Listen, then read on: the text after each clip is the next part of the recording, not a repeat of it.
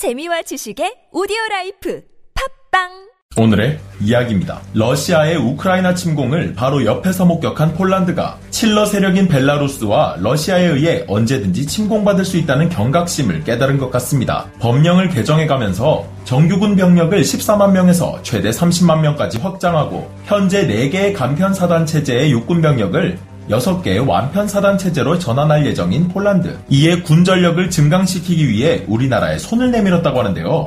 FA-50 전투기 48대 구매, K2PL 전차와 차륜형 장갑차 라이센스 생산 등 전력 강화에 박차를 가하는 폴란드의 이야기 자세한 내용 알아보겠습니다. 이번 러시아의 침공으로 인해 지상군 전력의 중요성을 깨달은 폴란드가 법령을 개정하면서까지 정규군 병력을 현재 14만 명에서 최대 30만 명까지 거의 두배 이상 확장하겠다고 발표했습니다. 폴란드는 현재 4개의 사단을 운용 중에 있는데 이 4개의 사단은 운영만 가능할 정도의 최소 인원으로 구성되어 있어 이런 군 체제를 6개 사단으로의 확장과 최대한의 인원으로 군사력을 증강시킬 것이라는 것은 폴란드가 큰맘 먹은 것으로 판단되는데요. 폴란드는 확대한 정규군 편성으로 인해 추가적인 기갑 전력이 필요한 상황으로 얼마 전 영상에서 말씀드린 것처럼 기갑 전력을 채워줄 전차와 장갑차를 찾기 위해 한국에 방한하여 현대로템, 한화 디펜스, 카이를 방문하며 한국 무기에 대한 관심을 보였습니다. 폴란드의 기갑 전력으로는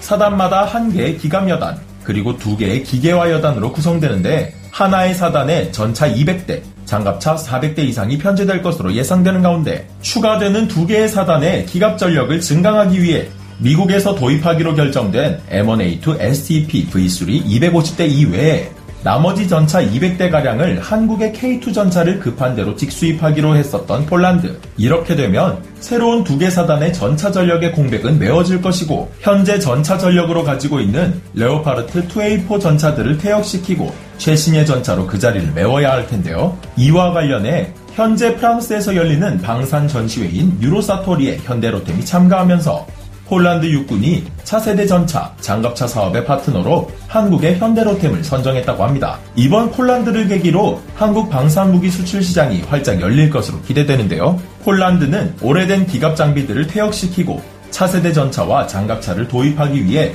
현대로템과 MOU를 체결했으며 라이센스 생산 방식으로 대량 도입하려는 모습을 보이는데 마리우스 보아슈차크 폴란드 국방장관은 지난 6월 13일 자신의 트위터를 통해 방산의 최대 규모를 자랑하는 폴란드 국영 PGZ 그룹과 현대로템이 MOU를 체결해 본격적인 기술 협력에 들어갔다고 전했습니다. 마리우스 부아슈차크 국방장관은 폴란드군은 현대화된 장비를 갖추고 있어야 합니다. 방한 기간 중 이 문제를 논의했습니다. 현대로템 대표단과 함께했으며 오늘 PGZ그룹 현대로템 간의 전차와 장갑차 공동 개발에 관한 양해각서를 체결했습니다. 이는 폴란드 군사력과 방위 산업 발전을 위한 중요한 단계입니다라며 관련 내용을 게시했는데요. 폴란드 현지 방산 매체 디펜스24의 보도에 따르면 이번 MOU에 K2PL 전차와 차륜형 장갑차 개발 및 양산 협력 내용이 담겨 있으며 또 폴란드 국방부가 전력 공백을 긴급히 메우기 위해 K2 전차 일정 수량을 먼저 직도입하기로 하고 추가로 라이센스 계약을 통해 PGZ 그룹과 함께 K2 PL 전차를 완성하여 폴란드군에 대량 납품하겠다는 방안을 추진 중이라고 밝혔습니다. 그 외에도 차륜형 장갑차 사업에서는